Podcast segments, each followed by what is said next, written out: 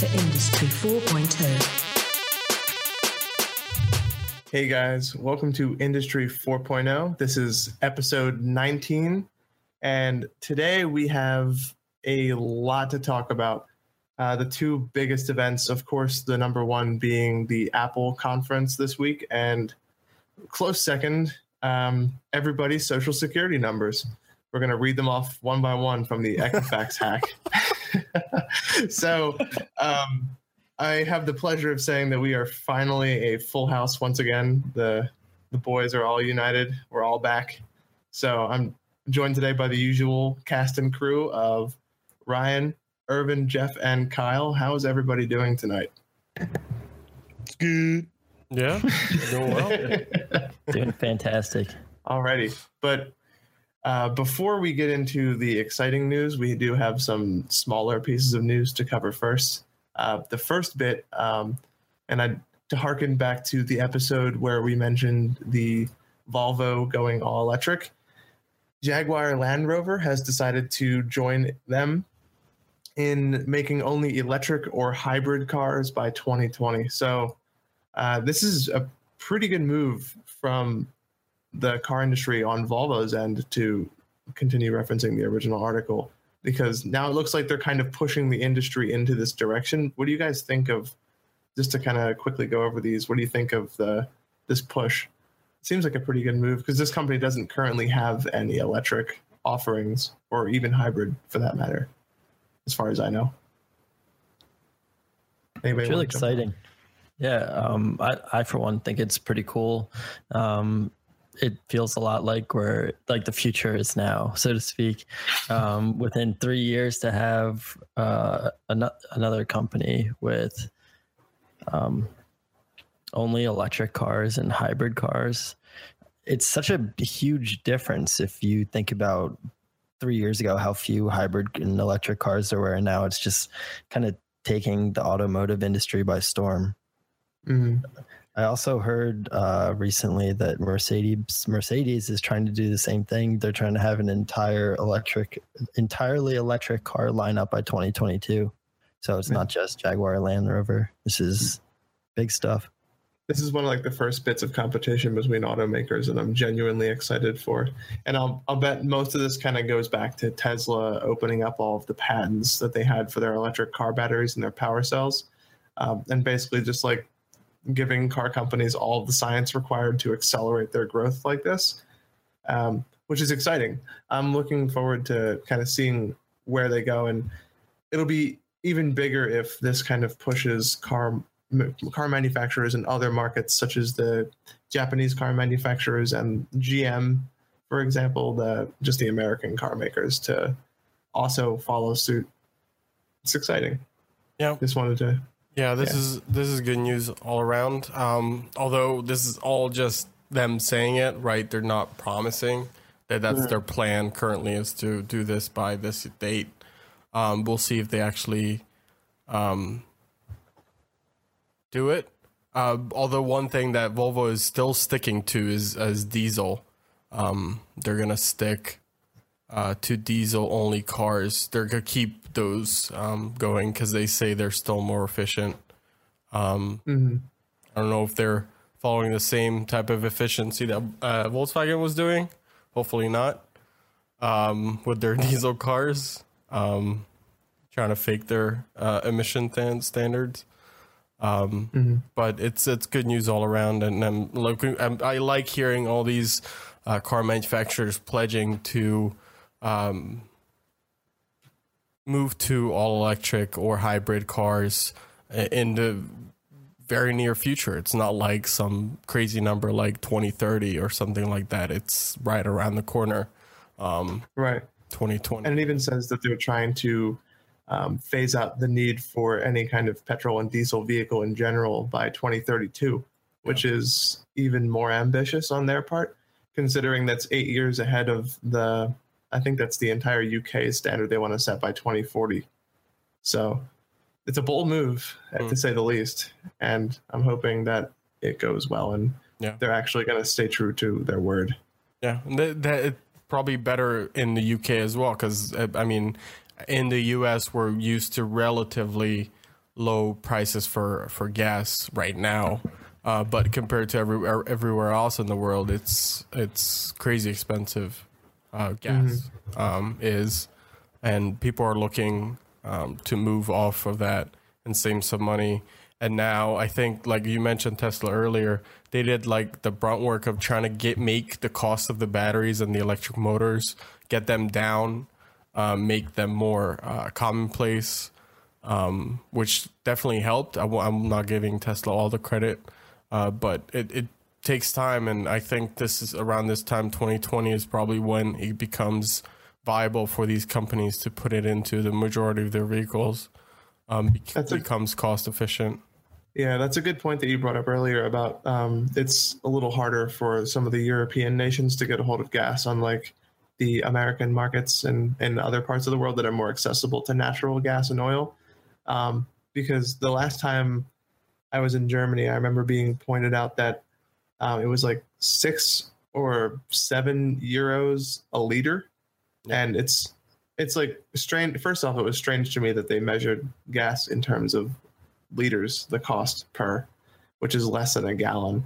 And second off, it's even at that, it's almost double the cost. So I, I can see the incentive to push this forward, and especially they kind of they got the green light when Tesla opened up all their patents, assuming that has been a help because I'm sure there are R&D departments that can pour millions of dollars into this easily. Those are huge. But anyway, I just wanted to I thought that was a cool article to follow up on on Volvo to say that there's other people who are kind of putting in their two cents on this move to electric.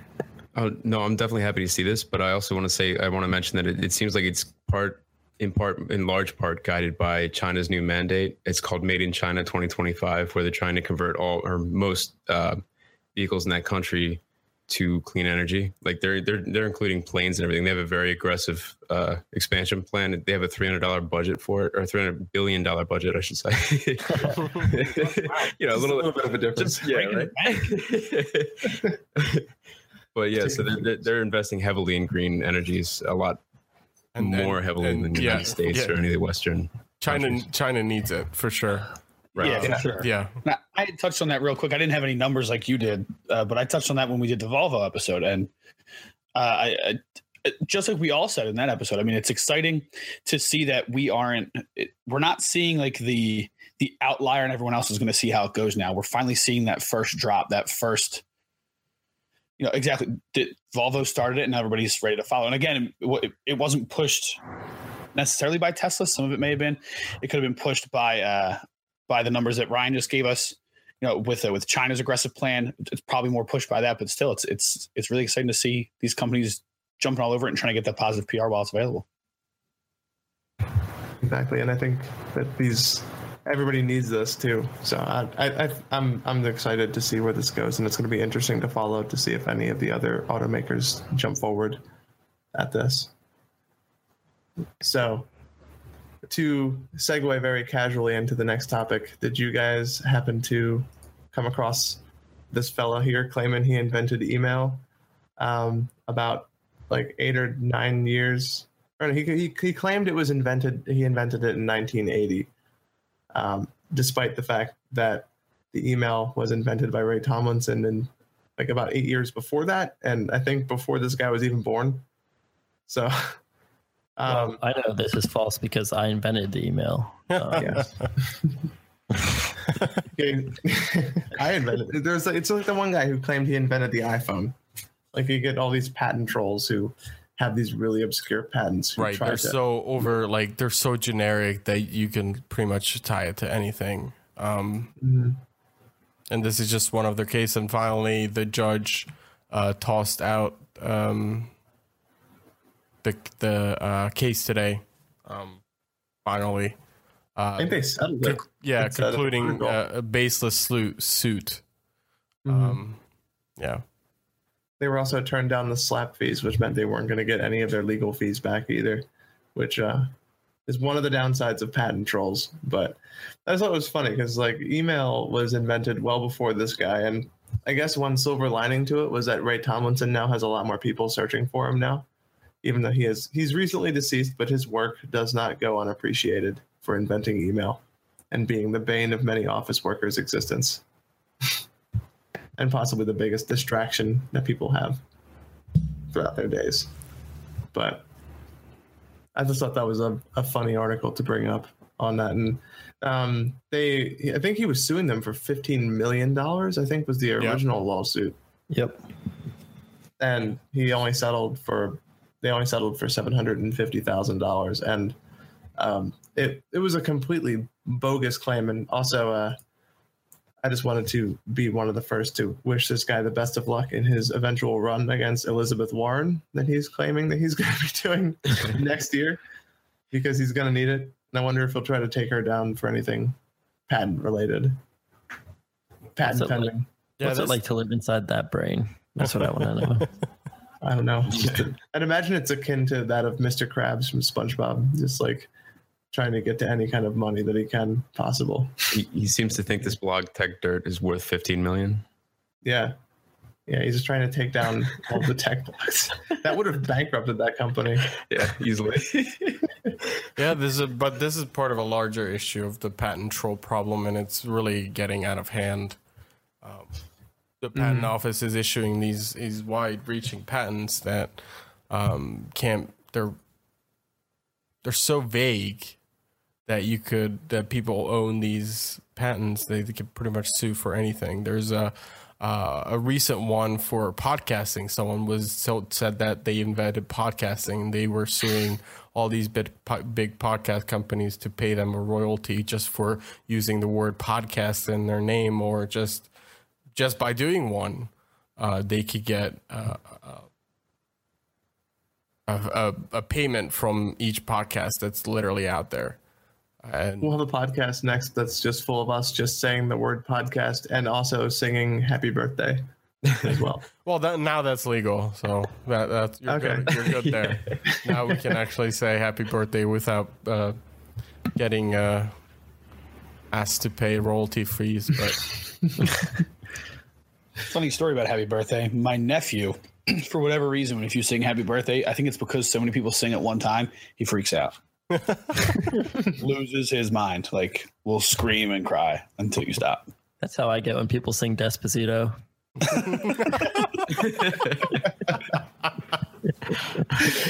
Oh man, it, that's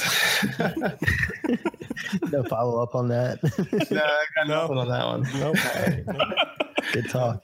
Oh man, that's pretty good though. Um, but I guess now we can, now that we got the fun news out of the Yeah, way, we can address we the elephant in the room that is Equifax.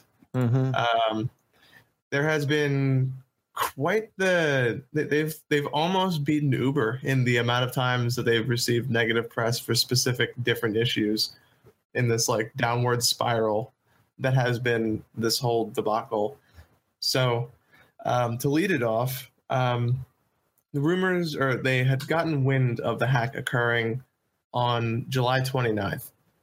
And they didn't let anybody know of this until earlier this week. last, So, what? last week, Thursday. Uh, last week, yeah. So, right after we published the episode. So, there's that. So, they knew about it for a month, little over a month, and didn't tell anybody. The next thing, which is even better, is there's rumors that the, or it's, it happened, but the rumors around it are all speculative at this point.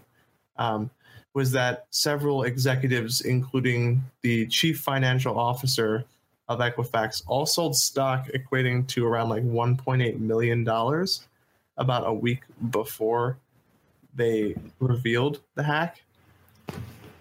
Which now there's rumors of insider trading, and just ridiculous.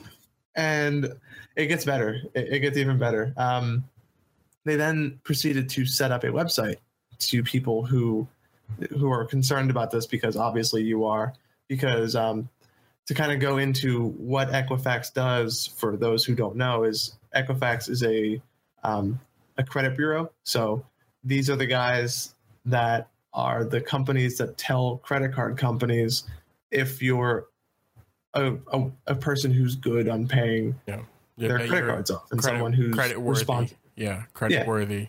So they'll Yeah. look at your history of payments, on time payments, um, and they'll say to the bank, let's say someone wants to bor- borrow money for buying a house or down payment on a car, uh, or j- just buy a car, get a loan on a car. The, this Equifax, or there's uh, three or four others that do the same thing, uh, will tell the bank that yes, this person is is likely to uh, give you the money back or how likely right how credit worthy are you? Will they lend you the money? Should you should they lend you the money or should they not?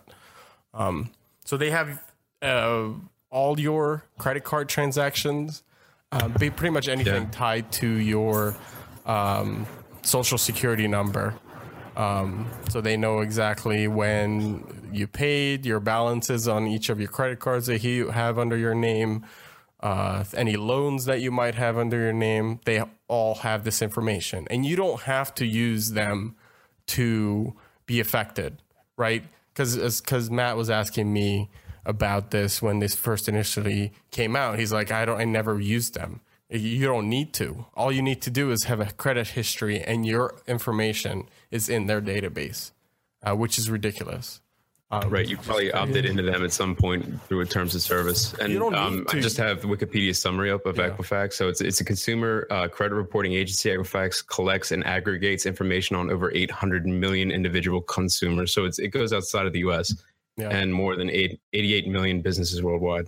It was founded in 1899 in Atlanta, Georgia. Yeah. Just by you having a credit card, you're in their database. That's all it takes from any company. Um, so Yeah, the this- ones who are safe are like toddlers and those people who hide their cash under their mattress. That's right, about it. yeah, Yes. I yeah, I think do that as anytime a you sign up for anything like that, you indirectly agree to the right to share with them. So the just to give you some a summary of what was breached, uh, what could potentially could have been breached during this uh, um, attack. There was uh, full names, uh, social security numbers, uh, birthdays, addresses, uh, in some cases driver license numbers, um, information on your bank accounts, insur- um, insurance company information, um, yeah, and things like that. So pretty. Uh, Honestly, honestly, if if the hacker was so inclined, they'd probably have records of your purchases as well, right? mm, probably. Um, Yeah. I'd imagine, in at least with the credit cards, but um, these guys have so much information, and um, I might have missed it, but if you guys tossed a number out of the number of people affected by this, which is also an important number, um, that would be 143 million people, which is 44% of the United States. Just directly put, affected by the hack. Right. Just to put that into a percentage. And as we discussed, that could be literally anybody because as it turns out, you don't need to sign up for these. They kind of automatically will enroll you in their services. So there's that. Um, but what I was going to be getting at with what they did was they set up a website to um, was to set up a website to see if you were affected by this hack. And um, people had investigated the website and they went to investigate and they found out that if you someone put in i think the social security number 123456789 and then the name donald trump. And they entered it in multiple times and it returned random results. Like yes and no for the same number. And it was a completely bogus name. So it's, And a little all- bit yeah. ridiculous that they're not taking this seriously at all and that website is also running on a stock installation of WordPress with little to no any enterprise grade security, nothing. And you're entering six out of the 10 digits of your social security number on this site. And it's running a stock installation of WordPress. Yep. Um, so if your information is not already compromised and you use this website, there's a good chance it will be after. Yeah. Yeah. So do not use that site. Isn't I think we discussed this at some point in a side conversation, but was isn't there some kind of agreement that Equifax puts out when you use that site where you cannot, uh, you know, take part in any lawsuits against them when you use that service? Yeah, so they uh, as part of this uh, site, when you typed in your information of your um, last name and your six digits of your social security, uh, if they if it said uh, that you were affected, which we just talked about was just random, um, they would provide you a link to sign up uh, for a credit monitoring service uh, for a year uh, for free. Um, and if within the, the terms of service on that uh, sign up, when you were signing up for that credit monitoring service, it states that if you sign up for this, uh, you lose all your rights to uh, sue Equifax in a class action lawsuit. That's actually kind of not true. Well, The- it was in their terms of service. How valid it is, how enforceable it is, might be Well, not true. As it turns Right. out, the that terms of service agreement, from what I heard from reading a recent article, um, was that clause kind of only applied to the credit service that they sign you up for, and not the actual um, service. Uh, the statement from Equifax was that they do not withhold the right to sue. You still have the right to sue them. So that's one kind of thing that was recently said by them. I don't, like I said, I don't know how much weight that holds because at this point I don't trust anything they say anymore. Mhm. So um, it's, but that like the the free credit service is a little ridiculous because the fact that they're trying to give you a one year trial of something that you have to eventually pay for after losing your social security number is a sham because they're trying to just get money from you at that point. Yep. Like the fact that they're like, oh hey, we lost your social security number and literally everything that identifies you is who you are and uh here's a one year free trial of our of our fun service. and you can't sue us after. Have fun. Cool. See you guys later. Like I don't think anybody should be doing anything with this company anymore. But it's not like you have a choice, right? Yeah. there has to be an, uh, a, a bigger topic discussed here of like overhauling the financial system, making a better way of, of monitoring the credit, more a safer way, having putting companies who actually know how to do proper security in charge of this sensitive information. They're keeping track of literally everyone in the country that has a credit card or any loan like that, and they are they're, they. Uh, I saw an article uh, today uh, that uh, Equifax was one of the biggest lobbyists in Washington to block a bill to protect um, the rights of uh, people with all this information online because they don't want the burden of protecting all this information that they're collecting. Oh, no way. Yeah. So it's just ridiculous. Yeah. And I think currently um, there's that huge class action lawsuit that's been started in order to just kind of re- re- recover whatever people can. I think it's up to 70 billion now on this company. So Equifax has made quite a few mistakes. And um, at this point, there's really not much people can do. Like people our age, it would be very inconvenient to freeze kind of the tax or freeze your credit report from this service in any way. But like somebody who is older and is less kind of volatile in like either signing up for credit cards or getting a home or doing anything like that, then it may be worth looking into freezing any kind of credit report from your account. That's what the recommendation has been is Right. to freeze your credit. Like, and I saw regardless of age, like you can always unfreeze it and freeze it again, and it won't affect your your score. Mhm. Um, because they're like, it's just, it's just dangerous right now. I mean, literally, the company, like, for people who don't really get how credit works, and I mean, I I barely do. I feel like all of us barely do, even though we just kind of. I, anyway, we kind of know, but no one really knows because it's all ridiculous. But I think that like it when you hear about people getting their identity taken, even that is such a gray area. You're like, I don't really know what that means. But you hear about, okay, well, they can take your identity if they have this and this and this and this and this. So don't put that out there. Don't let anybody get it. Make sure it's secure. And now all that is gone at once forever. Right. Like anything that you could possibly want no one to have, they have all of it right now. Right. That's how serious it is. on the bright side, maybe it'll bring the conversation to hand on the original discussion for the social security debate in the number not being intended to be this important to people's lives. It used to just be specifically for, I think it was just specifically for credit information and something like that. But now it's like basically the single most personally identifiable way to let someone know that you are you and the root of identity theft.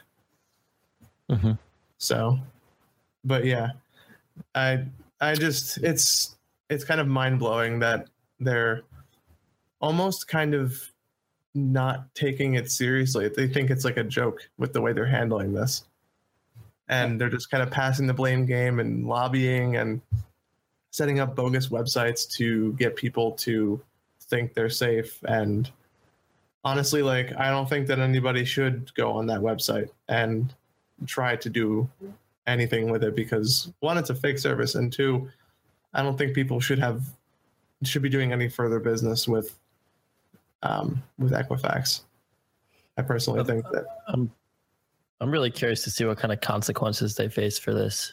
Um, Right. Whether it be, you know, certain individuals at the company or the company itself, if there are restrictions put in place. Um, I'm I'm just curious to see, you know, they're kind of acting like untouchable. Um, I guess Mhm. the way they're reacting, not really like showing any admission of guilt or um, regret, anything like that. Just negligence on their part Yeah. complete Right. negligence on the, the security i just saw one thing one more thing about like one uh, screw up that they did another one on top of all these is that they Equi- Equi- equifax um, offers a, a, a where you can freeze your credit in case that you detect um, any fraudulent or um, miscellaneous charges that you might you might think that are fraudulent. You can freeze your credit um, uh, account. Um, if you do this, um, it's it's emails you uh, a security pin uh, so that you can verify that you have the proper email address and your identity. Turns out that security pin is just a timestamp of the exact timestamp of when you requested that freeze. Get out of here. Exactly, just the ridiculous. timestamp. That's this, that's their quote unquote secure pin. Um, that's that the most you secure thing ever How lazy are you? so the after the after this was found, of course they updated it. So now that that's not the case. But I don't know how long was that the case. Like this, this is not a new feature just because of this hack, this freezing of the credit. People use this in case they they were monitoring, the actively monitoring their credit, and they found something suspicious. They could freeze their account. Um, but I don't know. Like this has been probably before people started looking at it this closely. It's probably been active for quite a while. This type of uh, this timestamp uh, security when, pin. when that's engineered, you have to know that that's a risk.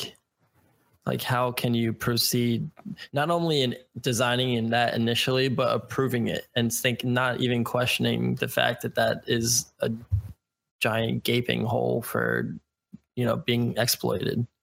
Uh, they just didn't hire the proper engineers who knew what they were doing. Um, Either that or it was one of those things where it's like the healthcare.gov website where it's just Right. completely irresponsibly set up. yeah.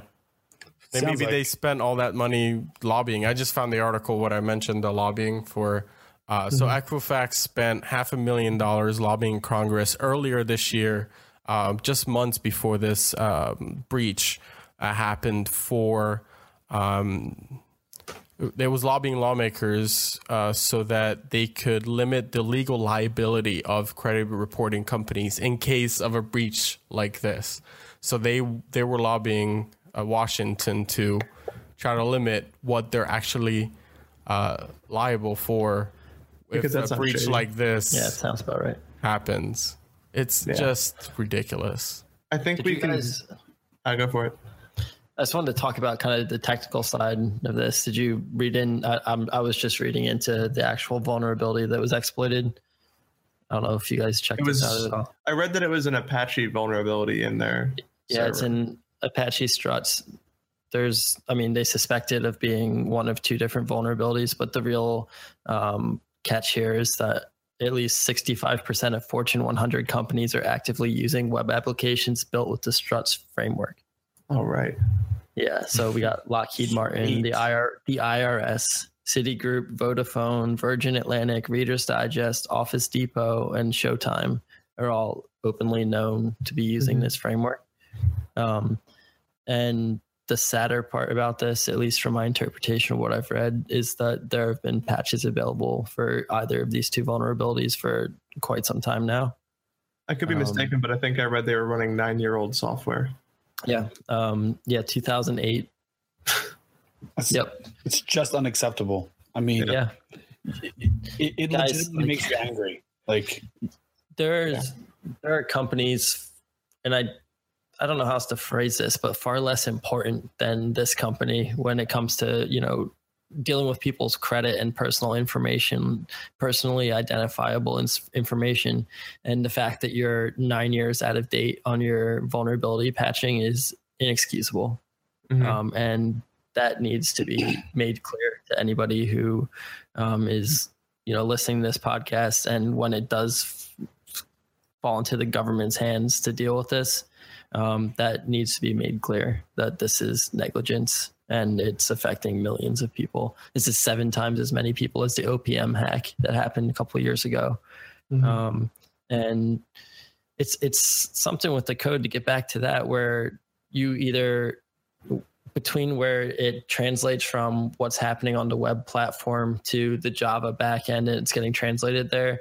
There's a there's a bug where you can pretty much uh, execute malicious software, and the other bug which could have potentially been used or exploited is during file uploads. Same thing triggers a bug, and then you send malicious code, and that's like that's security 101. You don't want people executing malicious code on your server. Right. Get it straight. Right. And um, one thing is that for any, like we were saying earlier, um, anybody who is more credit stable, um, someone who's kind of more established and a lot older and has assets, um, the number one recommendation is to freeze your uh, your credit reporting so that way nobody else can pull it without you unfreezing. And the caveats around that is that, like we were saying, it can be a pain to freeze and unfreeze it's kind of introducing a burden on you. And in some states, it can actually cost you a small fee, upwards of like $10, but still it can cost you money to freeze because it comes with a service. And like I said, it's it's a bit of an it's a bit of an overhead to do it, and there's work that you have to do on your end. But if you have assets, then paying the ten dollars or however much it'll cost you to get your credit score frozen will cost you a lot less than identity theft lawsuits. Yep. So And being uh, so yeah, there's one more story that just literally just came out nine hours ago today.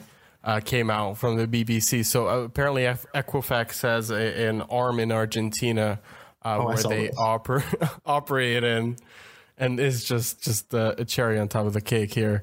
Um, it turns out in the Argentinian arm, the Equifax had a site where um, you can access an online employee tool, and the login was for the pa- uh, username was admin, password was admin. Get um, out. Shut And Are you kidding me? this say, so this person also added that this gave them access to records that include thousands of customers' national identity numbers in Argentina. It's not even funny. No, it's not. It's it's Like- not funny at all. All right. I have a question. I don't watch the news regularly anymore. I get my news from the internet as I see fit. Is this a major news story?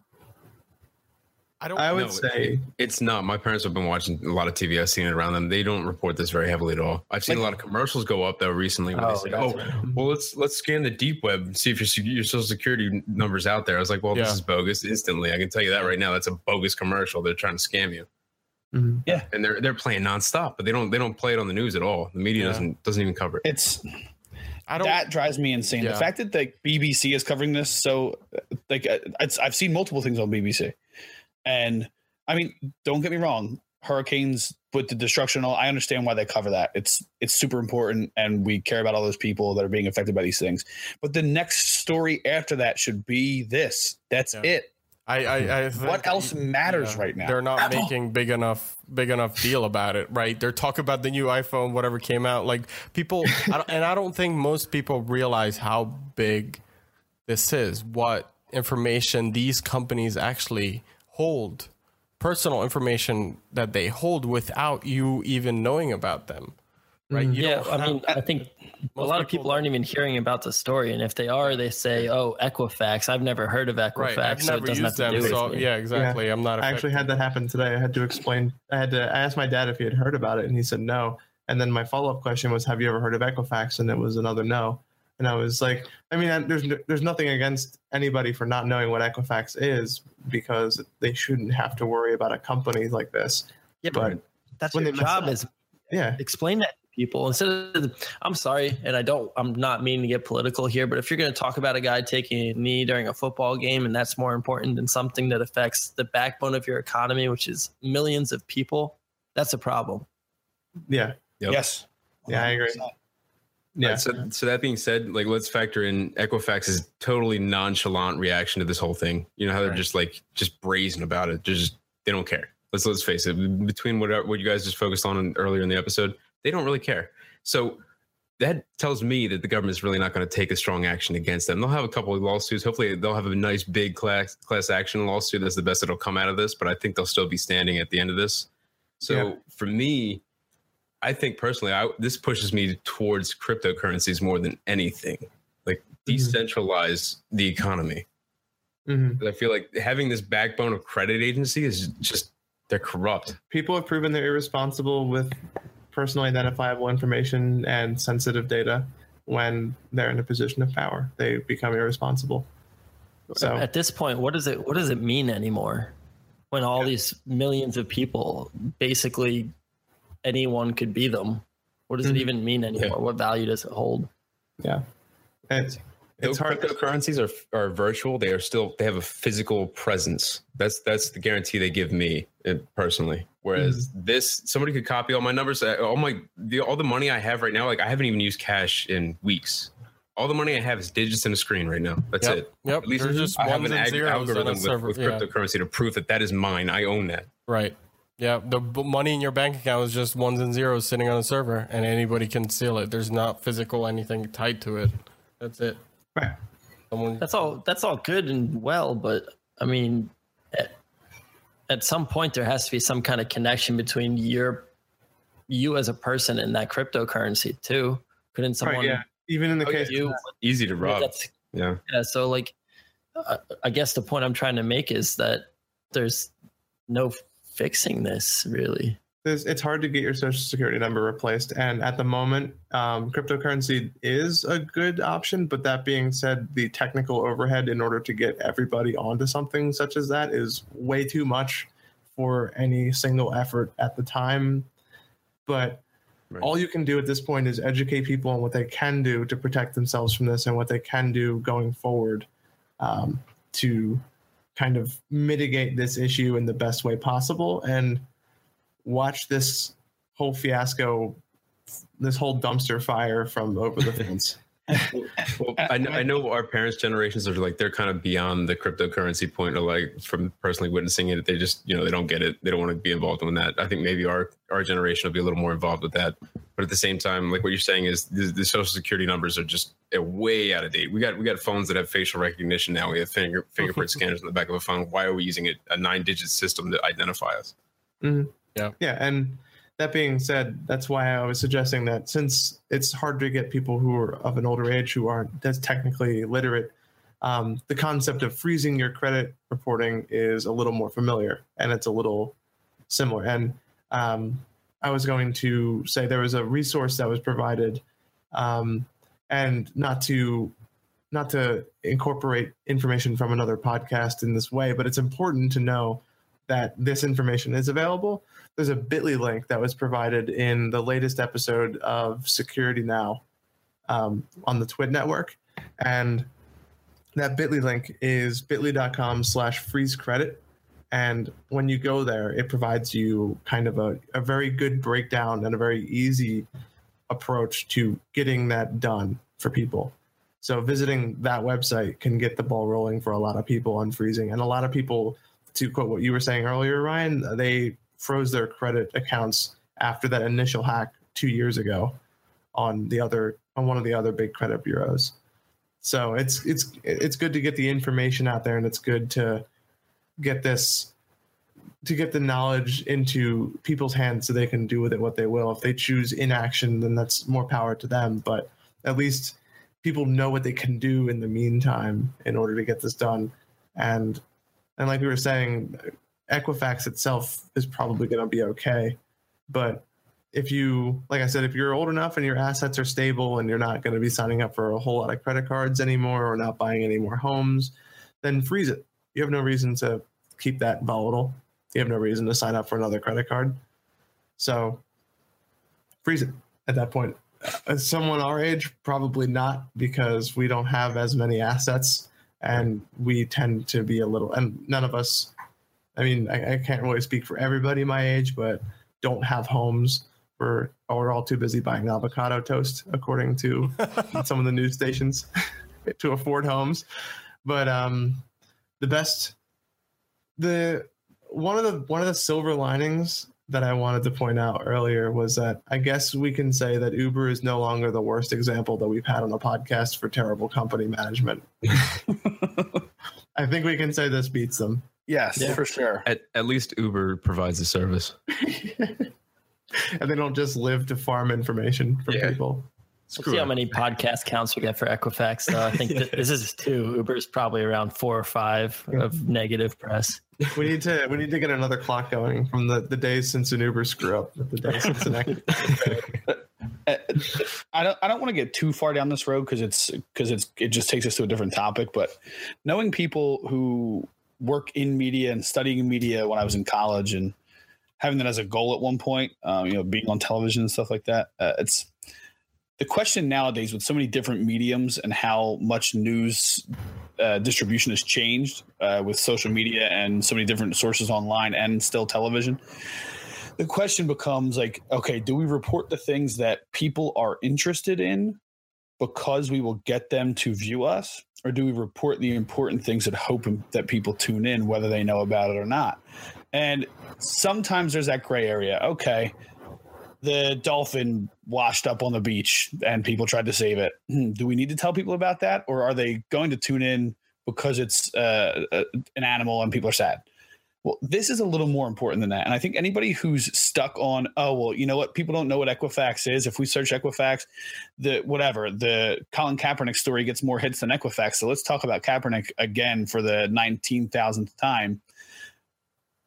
This is a time where I think you go back to the old days of media where it is your duty as someone running a news station to let people know the severity of this situation. If you are part of putting a television show together on a news station, whether it's local or nationwide, it is your job and your duty in the job that you have. You have one job to do, and that is to let people know what's going on in the world. And this is one of the most important things going on in the world. It Right. needs to be talked about. Yep. Right. And I plan on incorporating more coverage of this as news stories break out and as these lawsuits develop and hope, God forbid, any further kind of mishandlings from this company. And it's uh it's it's almost I don't want to take away from this by lumping it in the same episode as the second half dedicated to Apple, but it definitely needed to be talked about before we get into like anything else because I think it's something that people need to hear about and something that people need to know. So You know what? I think that Kylie Jenner should step up to the plate and just announce this to the world because she's apparently got all the millennials in the world following her on Instagram. Yeah. So, you know, be a human being instead of uh, an Instagram fanatic and But maybe maybe the way that she gets her news needs to tell her because she might not know either. yeah, that's true. she probably she- hasn't seen a credit card in Yeah. however I mean, like, she, she doesn't know what her credit is. She doesn't care about that. She doesn't have Yeah. a credit card, dude. She just has cash. That's what I'm saying. Like it's someone needs to so her PR needs to be like, yo, this is something that one, it'll give you good PR, and two, people need to know about it. And you're like the most popular human being on the planet. So exactly. Come on. Just reach out to Equifax, get just get the email, and then send her the this episode of Industry 4.0 so she can learn and get educated about this topic. Yeah, maybe I'll just go all out. I'll just send her some DMs. yeah, send them DMs with an episode of I four O. Yeah, be like Equifax, please talk about it. Here's Could the you episode. Please, uh, yeah, make a post about Equifax. the people need to know. Yes. Thanks, J Buds. Here's some beats. Yeah. uh, but um, if anybody had any closing thoughts on the Equifax topic, I know it's it's still developing, so things could change in the span of a week. But it's something that people definitely should keep an eye on. But if anybody has any further closing notes, then um, I think that's the first half. Yeah, keep listening. You guys know we'll keep you updated. And Yeah. keep in mind that technology is not all about ones and zeros and smartphones and computers. It relates to our world. There's Very people behind those monitors. Yeah, Yeah. it affects your daily life. Yeah. Exactly. We don't just bring you your software updates, we bring you this kind of news as well. Mm-hmm. Yes. But with that being said, um, think that we can call this the end of the first half of episode 19. So, uh, up next, we have a lot of discussion about the second largest event of this past week, the Apple conference. So, thanks for listening to the first half, guys, and we'll catch you in the second half.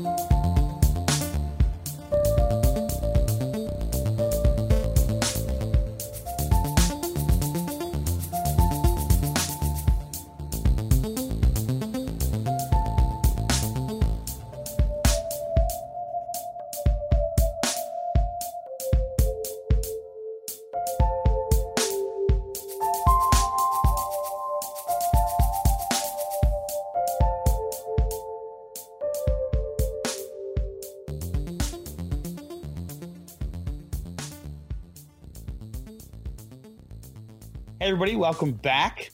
Thank you for joining us for the second half of episode 19, 19 here on Industry 4.0. Uh, don't know how you're listening, how you're watching. If you're watching the live Twitch stream, obviously, you know, you can find us on Twitch by searching Industry 4.0 or twitch.com slash Industry 4.0, all spelled out. If you're watching us and it's not live, you're probably watching us on YouTube. Just search Industry 4.0 or Industry 4.0, all spelled out. Uh, and if you are listening to us on your phone, on your computer, you're probably listening to us through iTunes, Industry 4.0. However, you want to listen to us, however, you are listening to us, make sure you check out all the ways that we are available. Um, and you are looking for, if you're not sure where to find us in the future, you're looking for that little white box with the four and the black and green gears. Obviously, you can check us out on Facebook and Twitter because we're a tech podcast. What would we be if we didn't have social media? But anyway, we're, I'm glad you came back after a very serious first half. We're getting into a very exciting second half, talking all things Apple. All things Apple. Second half. Yep. So excited. Biggest Irvin. news this week, or one of the biggest? Irvin, I know you were excited about the event. I know Slavin, you had it marked off on your calendar, sending us screenshots, letting us know what was coming. Let's lead off where they let off Apple TV. What are the reveals? What's your guys' thoughts? Well, I know that Irvin is most excited for not necessarily the Apple TV itself, but the subsequent 4K screensaver um, B-roll footage that they have for the Apple TV, which has been, which will be subsequently released for a third-party app on the Shield.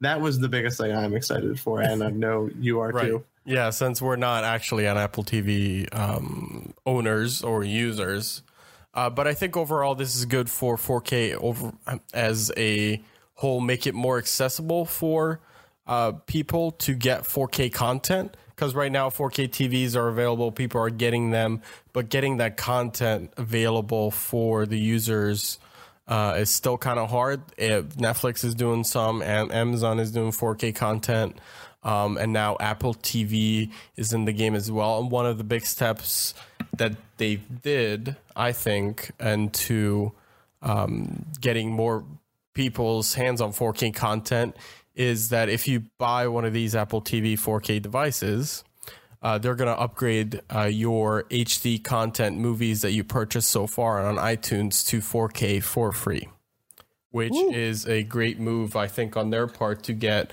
an adoption. Um, to get people familiar with it, it's like, oh wow, this does look way better on my 4K TV that I might uh, that I'm uh, I already own, so that I might be more inclined to buy more 4K uh, TV content. And Right, another that thing, was one of the bigger yeah. things I thought Yeah. they did. Another thing that they did was uh, cap the price for 4K movies at twenty dollars. I know that for 4K, actually Blu-rays and things like that, it's it's quite a bit more expensive uh, to, to buy the 4K version. So they made a deal.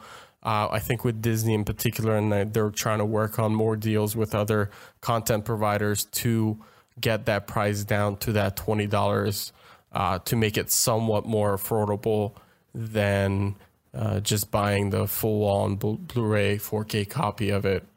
Um, so I think that's a good move as well. one of the best things that isn't necessarily having to do with just the fact that it's 4K, but something that not many people think of is it's also high dynamic range or Yeah. 4K HDR. So that is a huge step up in terms of quality and in terms of just like improving the user experience for all Apple users with an, an Apple TV and anybody who is also producing 4K content. And as we know, Apple tends to drive the market that they have a stake in, in whatever kind of technology they have. So I'm expecting to see 4K televisions dropping in price and becoming more competitive going forward. And just the whole market shifting towards supporting 4K HDR content, along with all of the new things that they released. So the Apple TV I thought was actually a fairly large announcement. It was um, it was overshadowed by stu- stuff that we'll get into later, but I thought that was a fairly substantial bit of news that they had announced. Although um, it's still the same UI, so they have to deal with that. but, you, but you can check out that UI in 4K HDR. There's been a lot of complaints about the UI for the Apple TV, Yeah. Just the overall user experience, but 4K HDR. yeah, like you said, man, I mean, it's it's exciting that, that there's more and more things that are using 4K or giving you that content. Uh, again, my previous employer, people used to ask me all the time, "Oh, I got a PS4. Should I go get a, a 4K TV now?" I'm like, "Well, first off, it's not even a PS4. Like the Pro wasn't out yet." I'm like, "No, Mhm. you can get it. It's not going to make a difference. Your system can't do it. Your Blu-ray player can't do it. You don't have anything that does it. Why do?" Now there's a reason to go. I mean, obviously, there's been a few reasons before this, but the more things that, that people put out, and obviously Apple, like you said, drives the market so heavily. Uh, it's an ex, it's exciting for people who care about that uh, that that crisp picture and those obviously 4K graphics. Right. And that's that was one of the that's one of the things that, that you were talking about, Irvin, the upgrading all of the existing iTunes content for free to 4K if they purchased an Apple TV that supports this. Um, I know several people who have who are they're older than I am. They have fairly extensive iTunes libraries that encompass both movies and songs. So that's that's got to be some pretty good news and a nice little incentive to kind of keep people in the ecosystem. So Do you think people are going out and buying a bunch of movies not in 4K real fast right now on iTunes just so they get the update when it comes out? maybe. can only imagine that would have helped their sales. oh yeah. Yeah. But um in other news, the going on with their list of releases. Um first off, I actually just wanted to to kind of preface going forward that this new event was the first time that the Apple conference had taken place in the new building, the mothership, Apple Park. Um and there's plenty of now now that they've had the event, there's plenty of footage available online um, that you can check out available for um, just like the layout of the park and Steve Jobs Theater and the whole area. But it's a pretty big event for Apple because this marks the 10 year anniversary of the unveiling of the iPhone and the completion of the final project that Steve Jobs had started. So they had a, a very good tribute to Steve Jobs at the beginning of this event, and I thought it was very well done. And a tribute to someone who arguably is the reason why technology is in mainstream news today. So, I, a lot of people attribute their careers to Steve Jobs and or have influenced making these events as important as they are because no matter how many people can hate on Apple, nobody does production in terms of their marketing events even close to Apple. It's the reason why we're dedicating half of an episode to it. So, but um, I just wanted to say that because it's a it's a big event for them as well as the public because it's taking place in their new building, and it's a culmination of where they've been and where they've come from in the last ten years. And um, not to take away from that, but kind of going back to the announcement itself, um, their second big announcement was the new Apple Watch, the um, the Series Three. I noticed. Um, I don't know if anybody else caught this, but they it looks like they got rid of the Series Two when they unveiled the listing that they had. It was Yeah. Series One, and then it was the Series Three, and then they had the Series Three with the LTE antenna built in. I thought that was unusual. I don't know if you if anybody else caught that, but I don't know if they said why they're getting rid of the Series Two, unless the Series Three just does it everything it needs to anyway. Yeah, I think I, th- in my opinion, I think the Series Three does everything that the Series Two did. Plus, um, if you want that LTE option, you can pay a little extra, get that LTE, um, and then they keep around the Series One because I think if people don't need uh, that extra waterproofing that the Series Three does, um, or those extra features that it might offer the the fastest processor. If they just need want a simple watch that just happens to uh, do um, text messages and have Siri on it, they don't need all those extra features. They'll pay that less money. I think it costs like 200 $229 for the Series 1. That's more it's than much cheaper. yeah, it's, it's more than enough for a lot of people. So they're still keeping that around and then skipping, leaving the Series 2 behind and then just staying with Series 3. Mm-hmm. Yeah, and the LTE is nice on that watch, which kind of enables you to be almost an entirely exclusive device. And I know you were saying before the second half, Irvin, that it's going to be ten dollars a month to add that LTE service onto the smartwatch for Yep. your carrier across all carriers, and that may disincentivize some people. I know other companies with smartwatches had before that have done less, but um, I'm curious to our two Apple users in the podcast if um, if any of these have in, are enough of an incentive to drive you to possibly consider a smartwatch, because I know um, they're good for fitness tracking and great for all that stuff. But I was wondering if that's any kind of an incentive for either one of you to pick up one of these. Uh, I mean, I just don't feel that. I think we talked about this previously. I'm just not that into it. I don't feel the need for it. Um, I mean, I, I barely use my my smartphone to its potential. I know I'm on a tech podcast. Please don't, please don't at me, internet. But I don't really use my uh, my smartphone to its fullest potential. So I think adding another piece for 230 to outrageous prices uh, isn't Mhm. necessarily up my alley. Although a lot of the things are intriguing, it makes you look twice for people who are either not into them previously or like. I always say that I'm not into them, but like again, at my where I used to work, people would sell them to us, and I would pick it up and be like, uh, "Do I? Do I want it?" Mhm. So it's uh, uh, and and obviously with with the new things that they've announced and the potential for it to kind of like be a standalone device is really exciting. Um, it's made me look more than once. I still don't think I'm going to make the jump.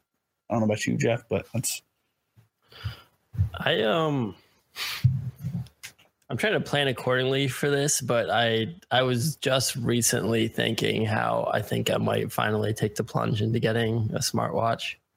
Mhm. Um this barring my eventual decision as to what my next phone will be. Uh, if if I do decide to stick with Apple, which you guys might hate in a way, but also love for podcast purposes, um, I might very well dive into this new Apple Watch. Um, it is exciting. The standalone device part is something I've been waiting for, and it's probably one of the biggest reasons I haven't done anything as of Right. yet.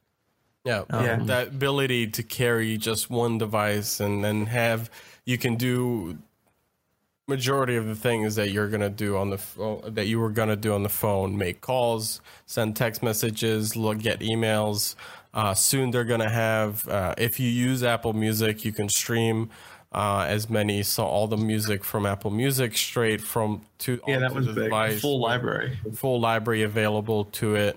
Um, and it's just, I just want to mention that this is ridiculous. So the they didn't increase the size at all from the Series Two, and they added an LTE radio to the phone to the to this watch. And the watch, I mean, it's not that big. It's it's a it's it's not a small watch, but it's definitely not a huge watch. And just think about it. There's a GPS in here. There's an altimeter. Uh, there's a uh, yeah uh, full LTE ambient light radio, sensors. ambient light sensor, 3D touch built in. The uh, heart rate sensors, which they made a lot of updates to in, in Series Three, which it might they teamed up with um, Stanford Medicine to uh, start tracking um, irregularities in your heartbeat, and then might give you like, hey, you, this might be a precursor to uh, some something more serious, uh, which is kind of amazing. Um, They you can go deeper within water. You can actually go swimming. It'll track full uh, laps that you're doing within the water. Um, it's kind of a, a crazy uh, device that all that technology fits into that little tiny thing on your wrist. Yeah. Yeah. Some of the tech they talked about during this presentation is like mind blowing to understand how how it actually worked because you said they crammed the LTE band in there, which usually can add some depth to whatever is whatever it's crammed into. Right. We've But seen we've the- seen other um, Android Wear to compare the Android Wear devices with LTE, and they were bulky. They're thick, yeah, they're yeah. huge. And as a uh, to to tell to say where they fit it was incredible. They were able to actually embed the LTE band not in the housing of the phone, but in the actual display. So in right underneath the display is the mesh for the LTE band, which is incredible that they were able to get that to actually work without having to add anything else to increase the size of the watch. So it's a big update for the watch. So I'm I'm excited to see kind of how this drives the rest of the smartwatch market. See if it maybe kind of brings competition back because I know Android Wear has been at least suffering in finding a viable competitor to the Apple Watch. And one, one other thing that they announced is that now the Apple Watch is the number one selling watch in the world. Period. Not just smartwatch. Watch. They beat Yeah. beat out Rolex um, in the number of, of watches sold. That I thought was kind of funny because I'm not sure that Apple Watches are in the same market as Rolex and Cartier and Omega and I mean, All you can get a thousand dollar Apple Watch right now if you buy the ceramic version, the edition. Yeah. That's a thousand dollars. Um, Yeah. If you get one of the Hermes ones, they go up pretty high in price. Let's go to the pricing um, you can get some fairly high end. It's it's not the uh, the same price as the original edition, uh, which was pure gold and seventeen thousand dollars. Uh, that's not available anymore, but um, they start at let's say three twenty nine, and they go all the way up to uh, let's see seven forty nine, and then they have the addition that goes the Hermes goes up to thirteen hundred dollars. Um, All right. So My what's God. what's the $1,400 difference between a right. Rolex and a high end Apple Watch? That's what I'm saying. Yeah, I'm not. I'm not Yeah. sure that the same person who's in the market for a Rolex is going to be purchasing an app. Like, oh yeah, Apple Watch. I'll consider that one instead. I do have a Something- comment. I have a comment related to this kind of conversation in general. Um, I'm not a flashy watch guy. I'll never get a Rolex Rolex because I want to show off or like you know look rich or whatever. But one reason in general I don't wear a, a wristwatch is because all it does is show me the time, and I'm like, well, I have my phone for that. Um, now, now this is like a standalone device and it's sleek and it has all this functionality. I might, I, I have a reason to get a wristwatch, and I Yeah. want one, but like not just to tell the time, if that makes sense.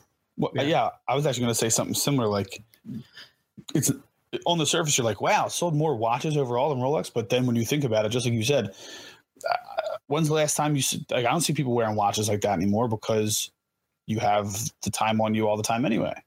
Mhm. And then when I see people when- wearing watches, I'm even like, why, why? like, Yeah. come The only time I ever wear a watch is if I go to like a wedding.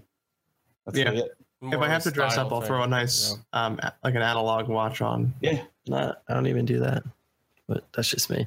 Irvin, if you could, uh, on our feed here, if you, I don't know if you still have that page up or not, Mhm. but I was checking out the, uh, the workout section there and Ryan, you might be interested in this. They have a Galantis song on the streaming music section. So that kind of sells me a little too, cause I'm a fan.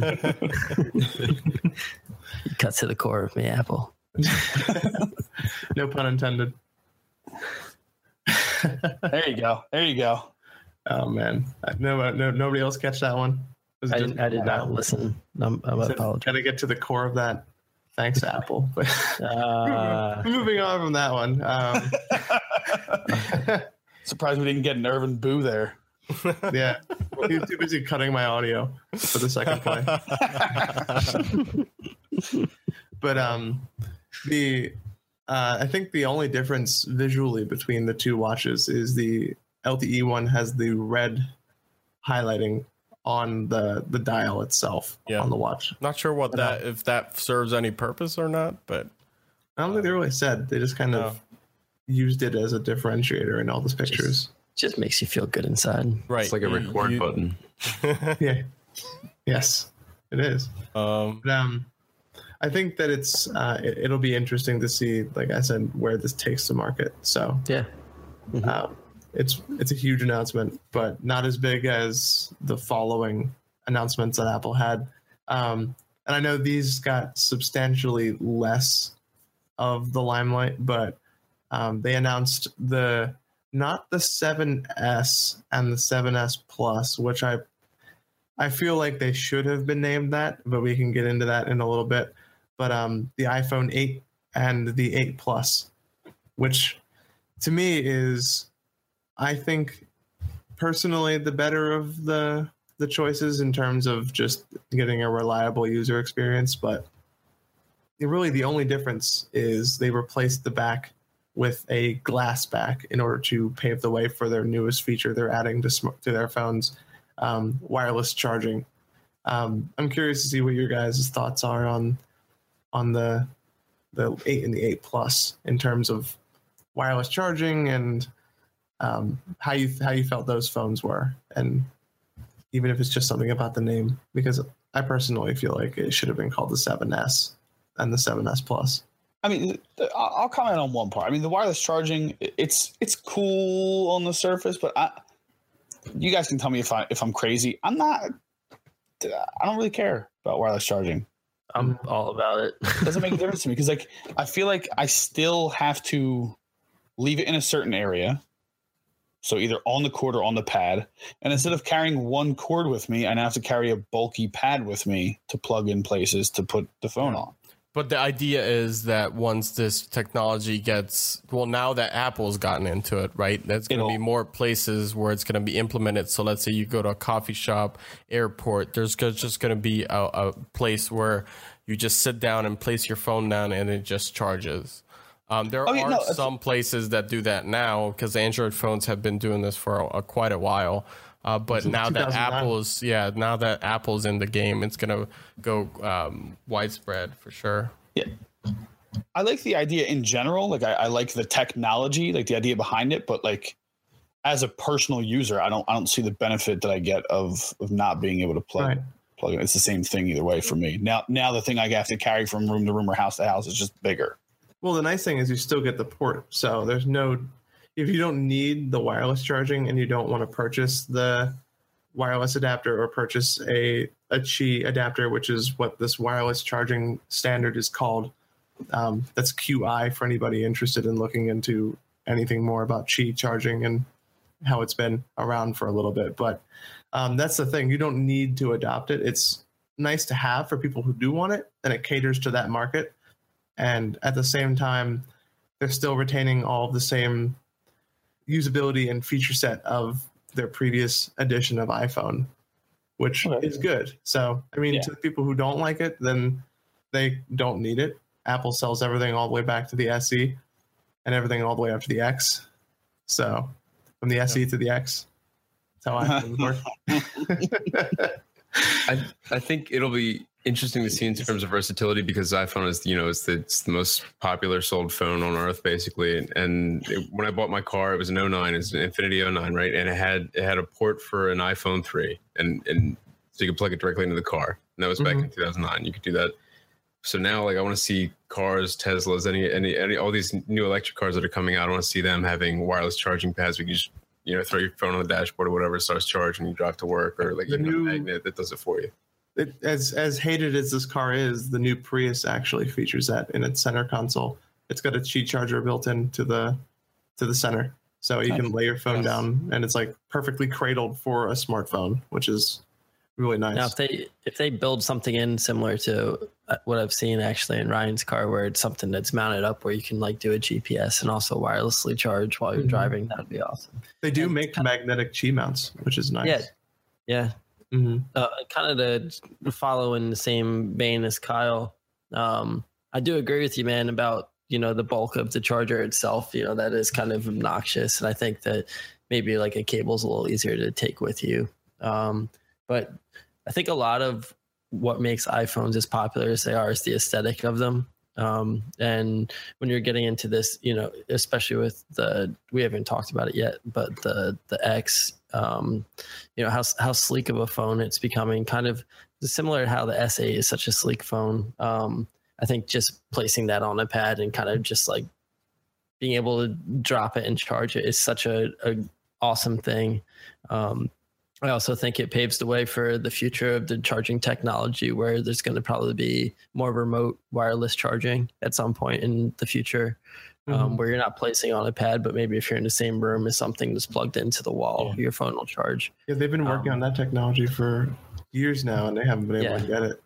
Yeah. One Yeah. thing that The One thing speed that does- charging would be big for me too. Yeah, yeah, definitely. Um, obvi- we want our phones to charge fast. That's definitely true. Um, one thing that does freak me out is, and this kind of ties into what I was talking about with the reasons I like this over the cable. I mean, what, what if you get a, an iPhone charging cable right now?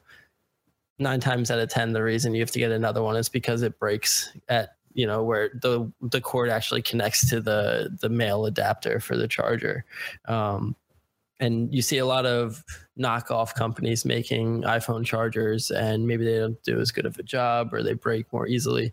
When it comes to wireless charging, I'm a little freaked out at what's going to come from this. Um, you know, you, you might get these knockoff brands making chargers, and then you wake up with a tumor on your arm because you used it. Oh my god. The Just, uh, I'm not saying it's actually going to happen. Yeah. The the one thing that I'm happy that I'm wrong with on uh, last week's episode was that they decided to go with Qi instead of developing their own standard. And to to to talk off of your point, I'm hoping that the Qi standard has been around long enough for people to have learned those mistakes already. And now that Apple's entering the market, you'll see hopefully it'll lean towards more high quality, cheaper solutions for achieving this effect. And with that, um, I think at, at the most currently phones just kind of tend to warm up a little more than other phones.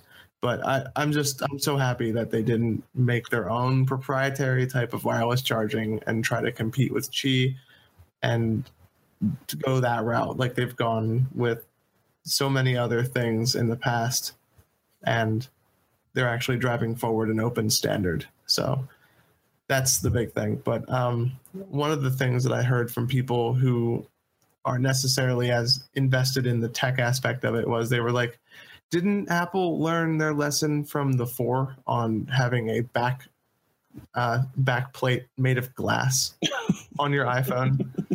Because it's just another shatter point on Yep. your phone.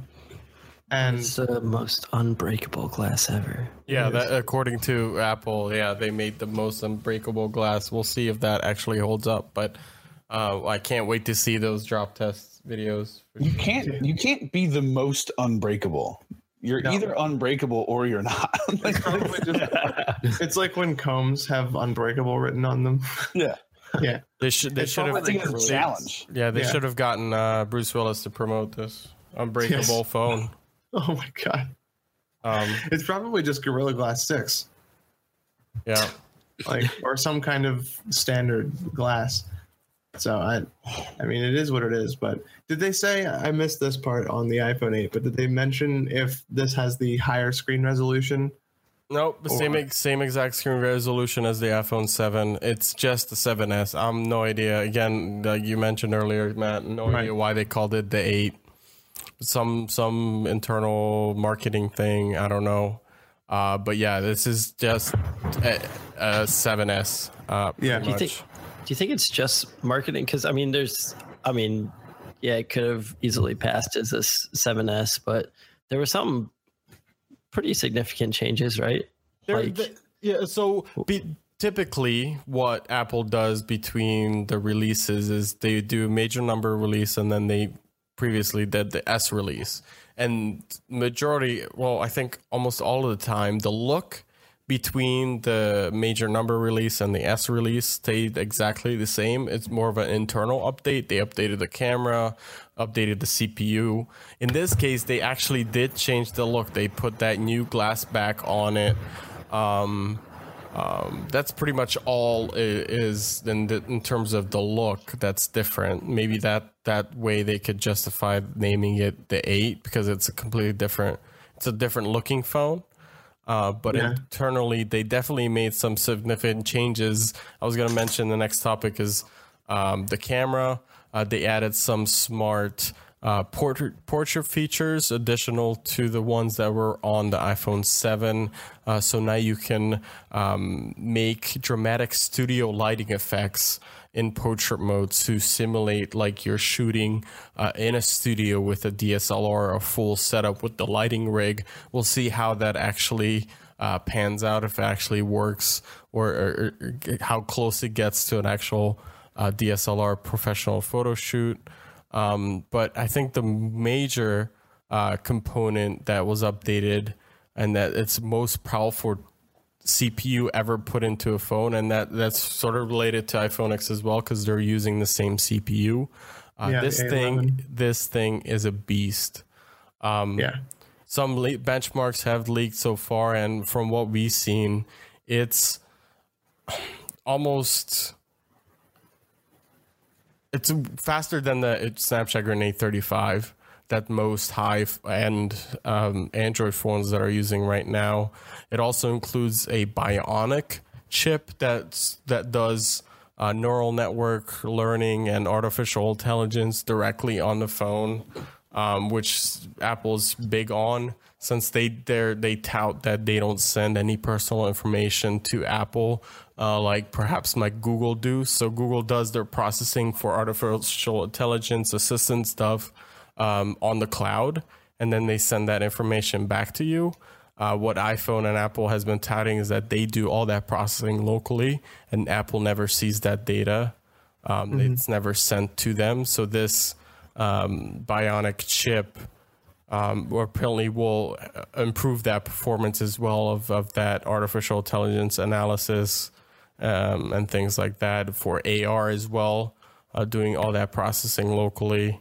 Um, Not to get too deep into the architecture, but that's kind of what Huawei is doing with their Kirin chip. They're embedding an AI, um, an AI CPU into the hardware of the phone in order to increase the power of their local neural networks and there's AI capabilities on the phone.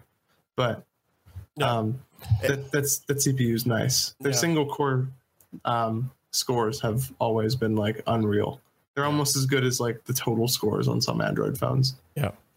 Um, and augmented reality will be big as well for uh, this release coming up. Of course, it's going to be compatible with older phones. Um, one cool demo that I think Kyle might be, or anyone else who is really into sports, MLB uh, TV app showed off a demo of an augmented reality uh, application that they will be launching soon. So let's you're, let's say you're sitting at a, a at a game at a baseball game, right? All you need to do is pull out your phone, point it at the field, and above each player's heads, it'll say who they are, their stats, live in your in the video uh, of Get the the heck outta phone. Yeah, it'll track. It knows exactly where the players are on the field, and it'll put the stats, and it'll track them as they're walking off from each base, and show the stats, and you can I click on. So they they showed off that demo just briefly. I'm not sure when MLB will launch uh, that, That uh, be huge. but it, Yeah. I, that's some like a real world application for augmented Yeah. reality that'll be kind of crazy. Sports Sounds like a real home run. sport sports is one of the main things that runs televisions. The the right the rights to show sporting events is humongous among te- uh, television companies or media companies, and I, one of the struggles, especially with baseball recently, but every um, every major sport has been the game has become so good to watch at home how do we bring people back out to the ballpark? And that is the beginning of that step. If I can integrate my television experience live, why wouldn't I? Right. Like All the stats show up right there, just like on TV, but you're actually there at the, game, enjoying getting on the food, the beer, enjoying the atmosphere. uh, Exactly. still And, like, it- yeah. They say that like why right now the argument is why would you go down to the stadium when you have 1080p or 4K on your humongous television? You get to not deal with traffic, sit at your own house, watch it at your leisure, turn off when there's no action, switch to something. There has to be reasons to drive people back to the to the to the ballparks and the stadiums, and that is the beginning of of a big reason, I mean, especially for for baseball fans. Baseball fans are huge nine times out of ten, huge nerds, huge stat heads, need to know everything that's going on with the numbers all the time. I'm one of those guys. I've watched the Phillies the last two nights, and I won't get off my phone because I'm looking up stats, and I think of another thing, and I start looking it up, and I think of another thing, I start looking it up. If all that's right there in front of me, then I just look up the minor things that my brain goes on a tangent. That's a reason for me to start going to games again. Yeah, but if you get if you get annoyed with people having their phones out like this in front of them on, on their laps all game, get ready for this the entire game. Just I'm fine with that. Yeah, you get people recording games anyway, so that's that's totally fine. And I would totally go to more hockey games if that meant that I could actually watch. Um, like I can see the stats over the players live. If it got to the point where it was good enough for something as fast paced as the NHL, Yeah. that would be awesome. So I don't know if you guys want to keep touching on this topic, but I did kind of want to tie back a little bit to the naming convention, Irvin, if you're up Yeah. for that.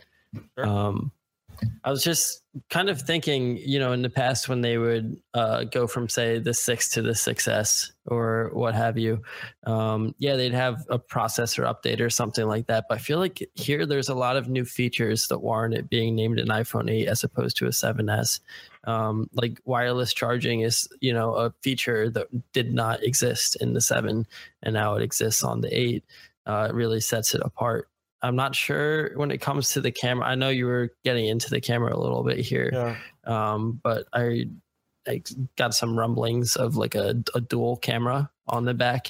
Yeah, so the, Um, yeah, so the iPhone 7 had the dual camera, the 7 Plus, uh, the is same as just the case dual here. lenses or dual camera? No, so that's the same thing, uh, same Okay. idea, right? So dual dual lenses. Uh, Forgive so me for that one. one. One for the regular, and then one for a telephoto one. Um, That's Okay. just still yeah, the one case. is optical zoom. Yeah, And then we get in, get into the battery as well, the fast charging, and then there's a smaller size battery on this one too. Um, I know that it's not like it, day and night, but I do think it is a different phone when it comes down to it. yeah. I mean, yeah, you could say that because the iPhone 6s added a 3D touch. So the 6 didn't have 3D touch, the 6s did. That's a significant change. Well, it depends on who you ask. I don't Right. know how people, how much people use actual 3D touch. Um, yeah.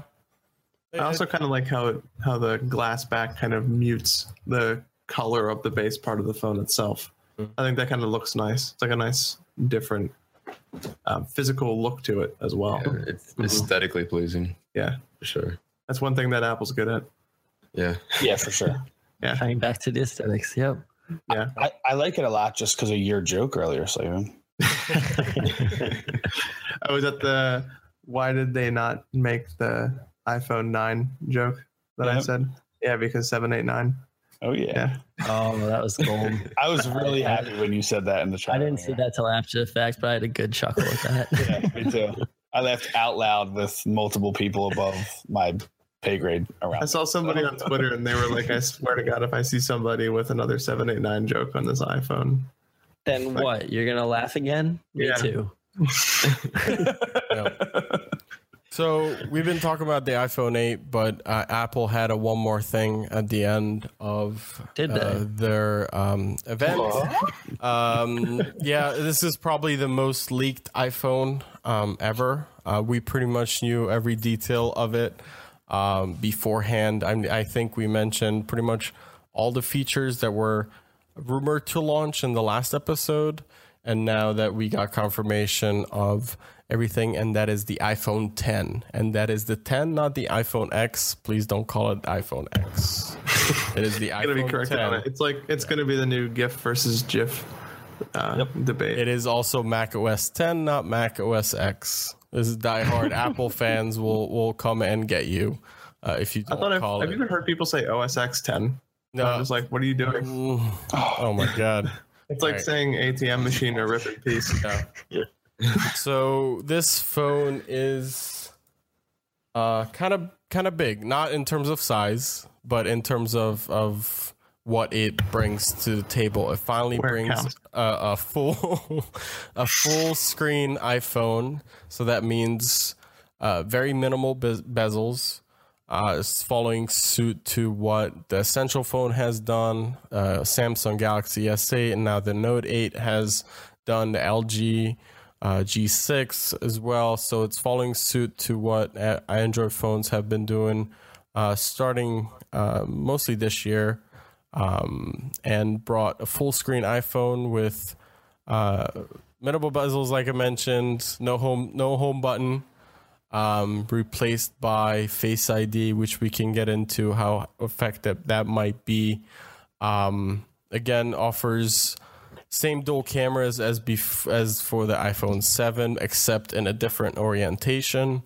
Um, and then there's that little notch at the top that uh, shows that houses all the new fancy sensors that the iPhone has uh, for detecting your face. Thoughts, concerns? I want to know how that phone sits on a table with like, like how Yeah, far out that camera on the back sticks out from the phone itself. that camera hump. Yeah, Yeah. uh, I'm, I'm I'm curious. I just I, I just want to see what that looks like. But um, it's a serious improvement, and this phone is definitely worthy of getting a different number than the seven. Um, I'm still kind of in the air about the other one, but the specs on this are, are pretty serious. I'm I'm impressed. Um, internally, it's very similar to the seven um, the seven. I almost said the 7S, the eight, and the eight plus. Um, that being said, the like you can see in this picture here, the home button is completely gone, and it's replaced by gestures. So it will be a swipe up on the main screen when you see a black bar on the bottom, and that would get you to your home screen. So that's how they solved that problem of getting rid of the home button. And on that same note, getting rid of the um, multitasking option by swiping up and over um, to solve that problem. But I'm I'm impressed with this one. I'm curious to see how well the facial recognition feature is going to work in the environments they said it would work. They said this could work in day, night. Um, it could work with a cover over your face to the point where, like, if you're bundled up for winter, it could work with glasses on. Um, I just want to see the limits of that because, um, as much of a joke as it was during the event, they said it would fail maybe one in a million times as compared to a fingerprint, which would fail one in, say, like 9,000 times was the metric they used. And the very first time they attempted to unlock the phone with Face ID, it failed. so, So I want to just clarify that when they set those numbers for Touch ID versus Face ID, I, I've seen a couple places like misquote it a little bit. Mm-hmm. Um, it's not the number of fails; it's the number of false positives. So, Okay. like where the Touch ID, when they said one in fifty thousand, there, there, the chances are one in fifty thousand that the Touch ID will think that someone else's fingerprint is like yours. And then for oh, Face ID, it's one in a Oh. million. It's not the number of times it might get it wrong. It might get it wrong more times than that.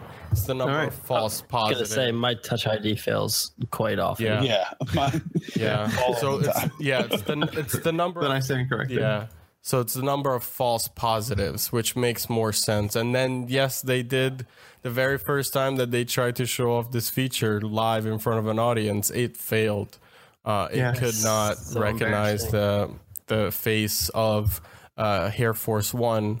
Uh, maybe it was the hair. It was too impressed. It couldn't handle the hair. Um, Not, I'll admit that, that if was I it. was woken up on stage and saw Craig Federighi the very first time, I don't know if I'd be ready to perform either. So You know, Yeah. you got to give them credit though. They actually did the test. They didn't just program it to unlock.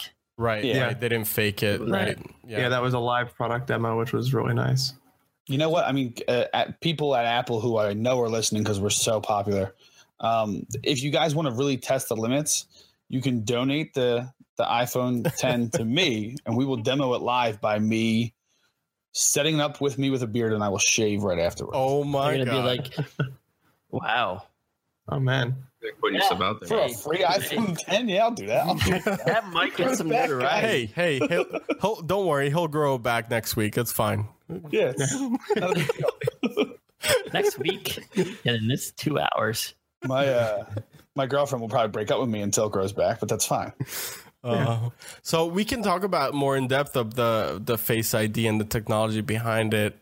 Um, it uses infrared, uh, much like the Samsung phones, the S8 and the Note 8. Uh, but they developed, according to them, a, a new technology that's more accurate. Um, it projects thirty thousand uh, invisible dots to create a precise depth map of your face, uh, which is pretty incredible. incredible. Um, you can use this feature to also map your face to uh, animated emojis, which we can talk about a little bit later. How useful, how much use people will get out of those. A Uh, how- lot for sure. Yeah, it'll be a fun Yeah. feature for sure. I can Uh, look- confirm I'd shamelessly use that. yeah, it would be fun for sure. I don't know if how how long like will uh, it'll if that feature will like will wear off um that the the novelty of it, but we'll we'll see. Um, so that the Face ID is, is there's so many sensors on this phone in the front. Um, a lot of people complain about that cutout, but I think it has to be necessary um, for to place all those uh, sensors up there. Yeah, there's a lot of hardware in that thing. Yeah. and that little like I don't know what to call it, an eyebrow or something. Yeah, and they uh, priced it accordingly. Or accordingly, uh, we can talk about the pricing of the the iPhone 10. Uh, it starts at a thousand dollars. um, and it goes up to I think uh, twelve ninety nine for the Is it twelve? Uh, yeah. Is it twelve ninety nine for the two fifty six? Yeah two fifty six model. Jeez. reminds Um, me of the saying. Uh, it it really reminds me of the saying, "A small loan of a million dollars." Let's see, and how much is the uh, is the most expensive uh, the Series Three Apple Watch? I think uh, it's three ninety nine. no no If you no want the no. full mobile Apple experience, it's like eighteen hundred dollars. So if you want to technically go, the most expensive watch is actually more expensive than the iPhone X. Well, yeah, I don't want the. I don't mean like the fourteen karat gold. and all that. I mean like the. It's not even the 14 karat gold. It's just a stainless steel with some special leather band. It's like thirteen hundred dollars. Yeah, you might as well buy the uh, Apple TV while you're at it too. Yeah. So if you get an Apple Series 3 Apple Watch that's made out of stainless steel that has like a generic band that is thousands of dollars. yes. Wow. Yeah. If you buy the Alright. ceramic one, I think you just get a rubber band uh, for it, and that's a thousand dollars. The ceramic uh, Apple band. Watch. Uh, For some yeah. reason, I literally pictured a rubber band, just like just a single rubber band. But yeah, so the Not even the- a thick one. yeah. One of those little ones. Yeah, You gotta wrap it around twice and put it around. Snaps. the- back Get, to the you get a piece of string. Yeah, the iPhone X pricing. So it's nine ninety nine for sixty four gigs, eleven forty nine for two fifty six. Um, yeah, a lot of people were complaining when the Note eight came out with the price. Uh, that starts at I have the thing nine hundred seventy dollars. Uh, for the Note 8, but the main, main reason people were complaining f- about that price is that it didn't really offer that many extra features compared to the S8. And the S8 you can get for pretty much around like maybe 600 $640 uh, if you buy one. Um, and that's brand new. and That's not even used. And you will get the, I'd say 98% of the features from the Note 8. Um, but here, I think it offers quite a bit more features to the uh, iPhone 8. It has an AMOLED screen, um, which will offer deeper blacks and richer colors. It also has HDR built in uh, to that display, and then it also has that um, uh, Face ID feature.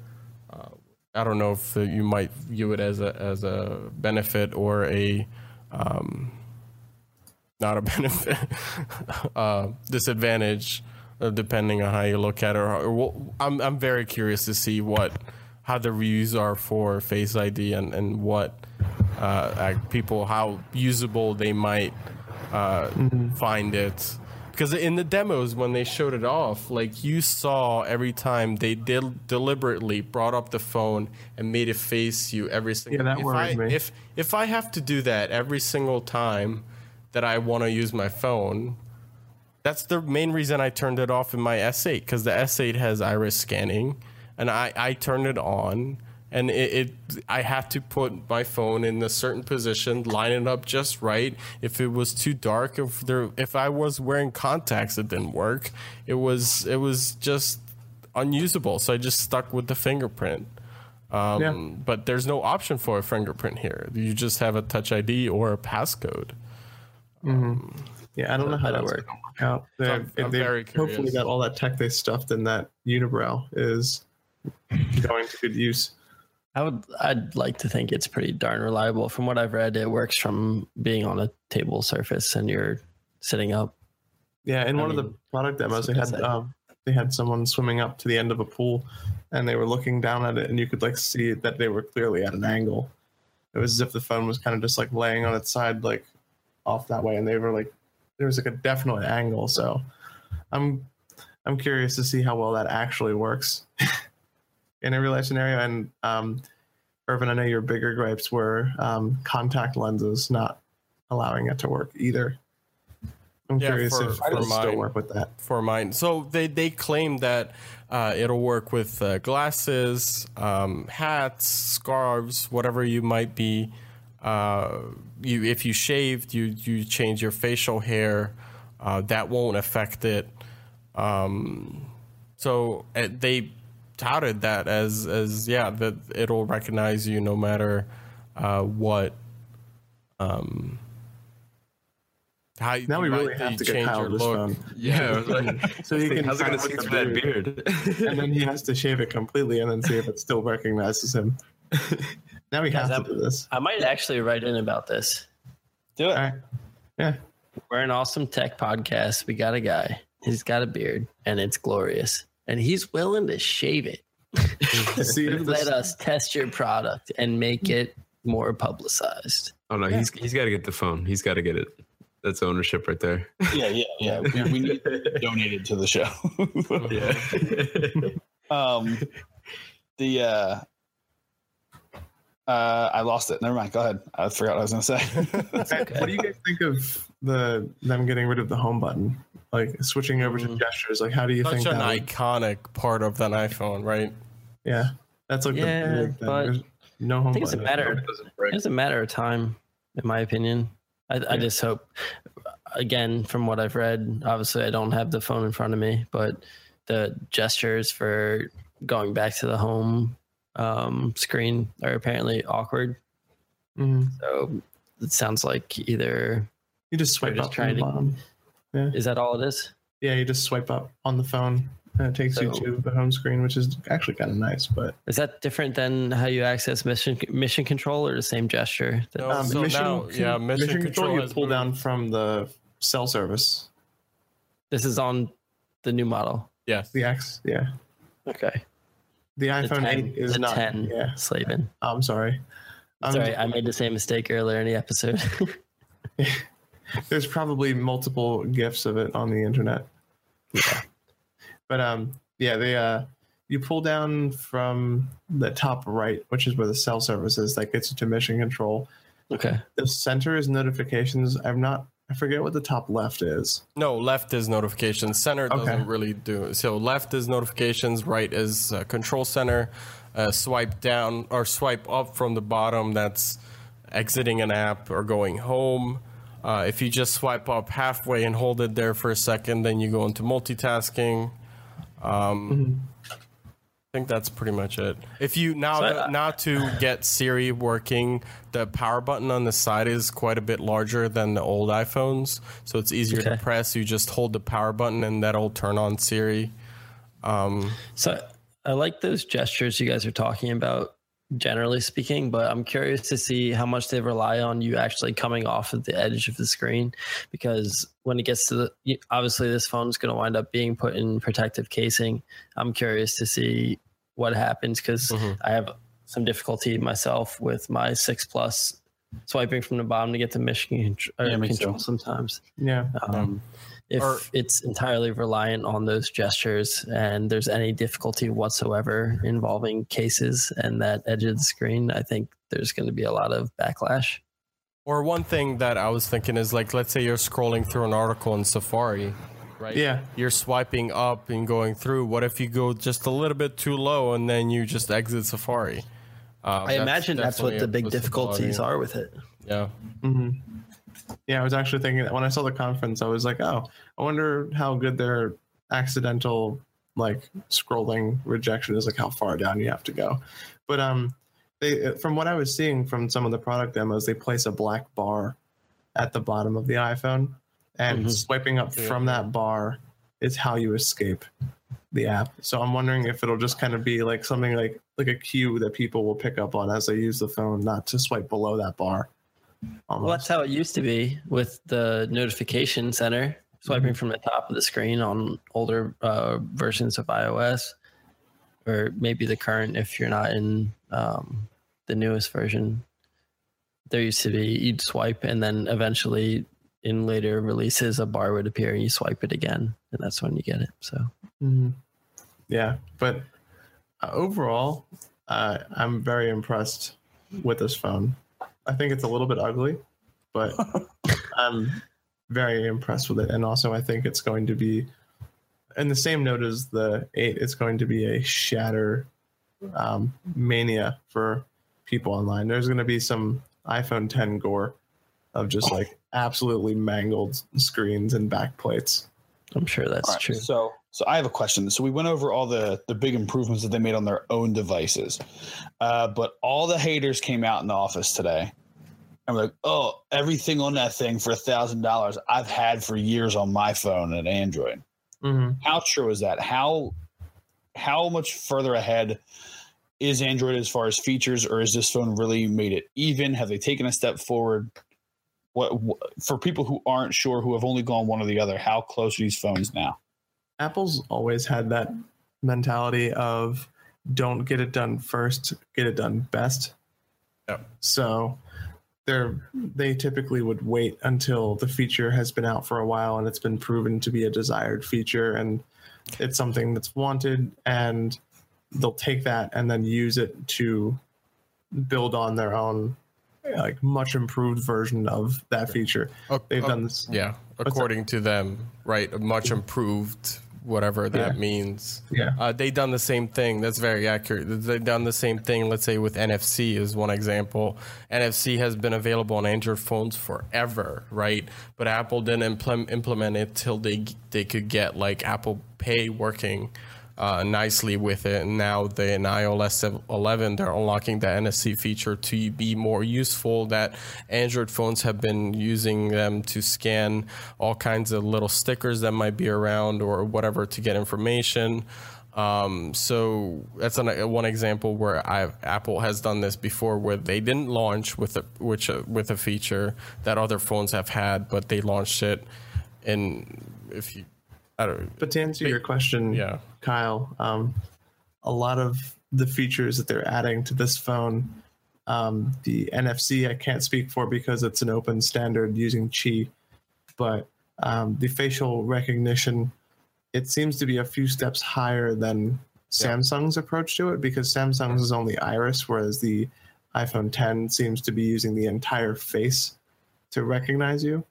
And uh, with that, it may it hasn't been tested officially yet by anybody outside of the company, but it looks like it's way more reliable than holding up that sensor to your eyes and trying to get an iris scan in. So from personal That being- experience trying to use those Samsung ones. If this, it, it seems better, but we'll, we just have to wait till the actual reviews come. But yeah, the, the, those people saying those things in the office, right? That look, the Android has been doing all these uh, for years, and that, true, yes, but the iPhone typically doesn't bring those features out first. They wait a little bit and get it, make it better than what previous uh, handset makers have done before. and also there's features that never that happen in Android phones that never really gain enough traction to become as popular or as necessary to denote Apple trying to take any serious stock in it, such as the Moto mods. Like I don't think you're ever going to see an iPhone with a projector built onto it at all. Yes. like stuff like that i just think is purely for android like that's why people go to android they want they're attracted by these experimental features and flashy fun things that the phone can do and some people go to iphone because they either are in the ecosystem or they expect it to just work and The Moto Mods thing seems like a gimmick. yeah I'm surprised it's still around.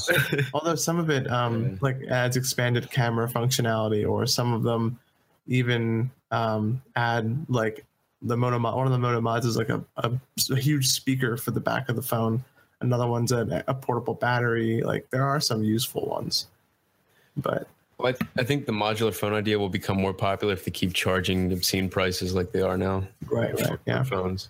Yeah. Nine nine nine is it's steep. Yeah. It's steep. but for what it's And worth it makes it features. yeah Go ahead. I say for what it's worth it makes a very boring phone kind of exciting It's So- also it's also really expensive for like, the fact that most companies are not doing contracts anymore. So that thousand, you're paying that 1000 Uh, for now, some people are doing like, oh, well, you can kind of pay it off Yeah, the payment as plan part of each one of your bills. Yeah, they're they're adding it in different ways, but you don't see that that drop in price when you do the two year contract like, like Right. you did before. It's it's you're just one way or another you're paying that thousand dollars. Yeah, and you can you like everyone was saying you can do financing on it through mm-hmm. Apple, but that runs you if you're gonna max it out iPhone 10, that runs you like fifty six dollars a month. Yep. Yeah, I was just $52 saying, I'm, a I'm sure that that Verizon and AT and T will offer similar options as mm-hmm. well, like they do currently. But Yeah. so you're not saving money in the long run. You end up spending more. Well, it, it it seems like they're marketing the phone as, as something equivalent to a, um an actual ultrabook. Like if they're running benchmarks and stuff against it, like they're trying to equate the phone to an ultrabook, like having a computer in your pocket, and they're they're going they're saying the smartwatch, this is your new mobile device, this is your new cellular device, whereas your your phone has become your computer. So And we're going it, to charge you for it a has computer. been for a lot of people, right? A lot of people, this Yeah. is their main It's- it's not that computing it's not a computer. right? Yeah. But but for, for a lot of people, an iPad or an iPhone has become their main computing device, right? They don't really do anything else on computers, maybe just at work, uh, perhaps that they use a computer daily. But when they go home, this is what they pay their bills on. This is where this is has replaced their digital camera. This has uh, they take every they take this everywhere with them. They don't leave the house without it. Uh, Right. It's an all-in-one device. Do you, yeah. do you guys remember the Ubuntu phone by any chance? Yeah, yeah, I remember that one. Very vaguely, yeah. It was supposed to be your desktop and your phone. Right. Yeah, Yeah. you plug it in and and uh, and into a monitor and a keyboard, and it becomes a full desktop. The S8 does that. Uh, With Dex. Yeah, with Dex. Um, but I don't know if I don't that's think we're quite there yet. No, I don't No, not think it's for. it seems like yeah. that's the target. Yeah. To merge mobile and desktop experiences into one. Yeah. Yeah. Close. Not quite there, but um, any that being final- said- yeah. Any final thoughts on this whole Apple event? Not just iPhone X or damn it, iPhone 10. I'm just, I'm just excited about the about the steps forward. I mean, they're they've gone away from their from their traditional look. They've they're trying to switch things up, which I mean didn't have to happen. People clearly were satisfied with what they were getting from them, but it's a way to stay current and stay modern in a in a world that's getting oversaturated with more and more smartphones. Right. And it's a way to offset what would have otherwise been a very, very boring conference. Yeah. It makes it more exciting to have a crazy phone with all kinds of experimental technology. Uh, I think yeah, because I think Apple's the first one to do facial recognition. That may actually be a first. So, when encountering the whole face, but we could list off the spec sheet for that phone all day, and there's all kinds of stuff packed into that. And I'm I'm curious to see how that's going to do for things like battery life on the phone. Things if you're taking the phone to its fullest potential, how that's going to work, and just even seeing how it behaves in reviews from third parties and not just from what Apple's telling us at a conference. It's very easy to get swirled up in that Oh, And, yeah, like, of course. in that whole show and then next thing you know like have yourself on the shopping cart ready to buy it. You said, they're the best at it. Yeah. Yeah. So Did you guys happen to see by any chance if it's compatible with Bluetooth 5.0 or? It uh, didn't. They didn't mention. Yeah, they didn't mention specifically about um, that those particular specs. Um, Mhm. I don't know if they listed on their site yet um, Bluetooth five or any of that. Um, I know that one thing that it doesn't support, and I've seen a lot of articles, is uh, T-Mobile's brand new 600 megahertz spectrum uh, that's supposed to greatly improve um, their network coverage, um, as well as it's going to be the future of their network expansion. Uh, neither the iPhone 8 or the iPhone X support that new band. I think the only phone that supports it uh, has been announced is the LG V30 um, so far, but people were hoping that this iPhone 8 or the X, uh, the 10, uh, will support this feature, but that turned out to be not the case, which a lot of people were surprised at because this is supposed to be like the high end phone with all the features, and it doesn't support that brand new band um, for just that particular carrier for um, T Mobile. But I saw you walking through the iPhone 10 spec sheet on the live stream, and it looked like you were just setting up your shopping cart to buy the phone. Hmm. you were just helping Irvin decide on his pre-order. Yeah. Um, maybe not this one. I mean, I've been tempted by the dark side uh, quite a few times. Yeah. Um, I'm an Android fan through, through, through and through, but that ecosystem that Apple builds with their laptops. If you buy like all their products, uh, laptops, iPhones, Apple Watch, all tying that ecosystem together, part of I'm very attracted to it. Uh, that all of that working together seamlessly. Um, so I'm, I'm very curious and to see if I can switch. Would I switch? Uh, perhaps just temporarily, just so for like two years, a year and a half, I'll, I'll just have an iPhone just so that I could say, hey, I experienced it. Yes, it was fine, but I like Android better. Um, I don't know. I- I'm still curious. Uh, probably not going to be uh, my next phone. Uh, we'll see. Uh, but I, I, right now, I'm good with the S8 at the moment. Right. But they're going in the direction I like, which is the first time I've said that in a while. So, but with that, I think that brings an end to the episode. So I think we can. Anybody wants to do any last second plugs before we round out the show for the night? I know, I know, Kyle. You usually like to plug your podcast. Yeah, I'll plug it. We haven't done as much recently, um, just because uh, my man Keenan that I do the my wrestling podcast with on air with Keenan and Kyle. You can find us on iTunes. Um, you can also find us on uh, podomatic.com uh, slash on air with Keenan and Kyle. I'm sorry, on air with Keenan. Uh, or if you search uh, Twitter, I'm very active on there during during the week, especially during pay per views. Though, uh, at on air Keenan Kyle. Uh, you can also find us on Facebook, on air with Keenan and Kyle. And I haven't been updating as much recently. Uh, my son Chase and I, we've been doing some video updates. Uh, and if you listen to the podcast in audio form, the most recent update is also a, uh, just Chase and I doing a, a pay per view review. Chase and I are going to continue to push forward um, as as he gets school situated and I get uh, my new schedule for the fall situated. We're going to start pushing forward with more content. So make sure you get a backlog and you get a feel for how the show works, and you listen in in the future. Very nice. Anybody else want to do any more plugs before we head off? I'll chime in real quick. Yeah. All right. Uh, so Little I don't know if you guys. Oh, you're coming like a robot. little You are robot. robot off the charts. Okay. Yeah, in the But, um, we can jump into perhaps Thompson. You want to plug your site? Uh, yeah, Flickr, sure. I, I your do some Flickr. photography on the side. Um, I got an Instagram page, Wayne Ryan 21. You can find me there. Um, I'm working on building a website at some point, so hopefully I'll get one up by the next episode or two. Yeah, I'm showing the your Flickr page at the moment. Uh, you want to tell people the username you have on there? Oh yeah, uh, my my Flickr page username is actually I gotta look it up real quick. Wayne R Thompson. There's no number after it, just Wayne R Thompson uh, Flickr. Um, that's my photo stream. So you can find everything full res on there if you want to download any of the photos.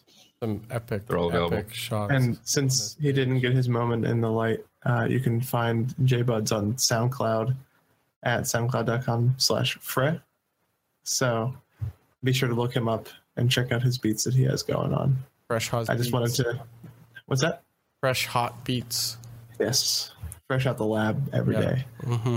or as often as he can. I don't want to put too much pressure on him. nope. And you can find us at industry40 at podbean.com, or we mentioned earlier in the second half, we can find us on iTunes, uh, Google Play. Um, you can watch live on Twitch, twitch.tv slash industry40, all spelled out. Um, I think that's it. Did I miss anything? Hopefully soon on YouTube. Yes, YouTube is. Check out our active Twitter and Facebook pages too. Yep. Yeah. But I think you got everything, yeah. And then just the RSS feed for anybody else who has a custom podcatcher. But um, with that, uh, I think that has been a full and complete episode. That's been episode 19, and we will catch you guys next week in episode 20. Am I still a robot? No, you're good, man.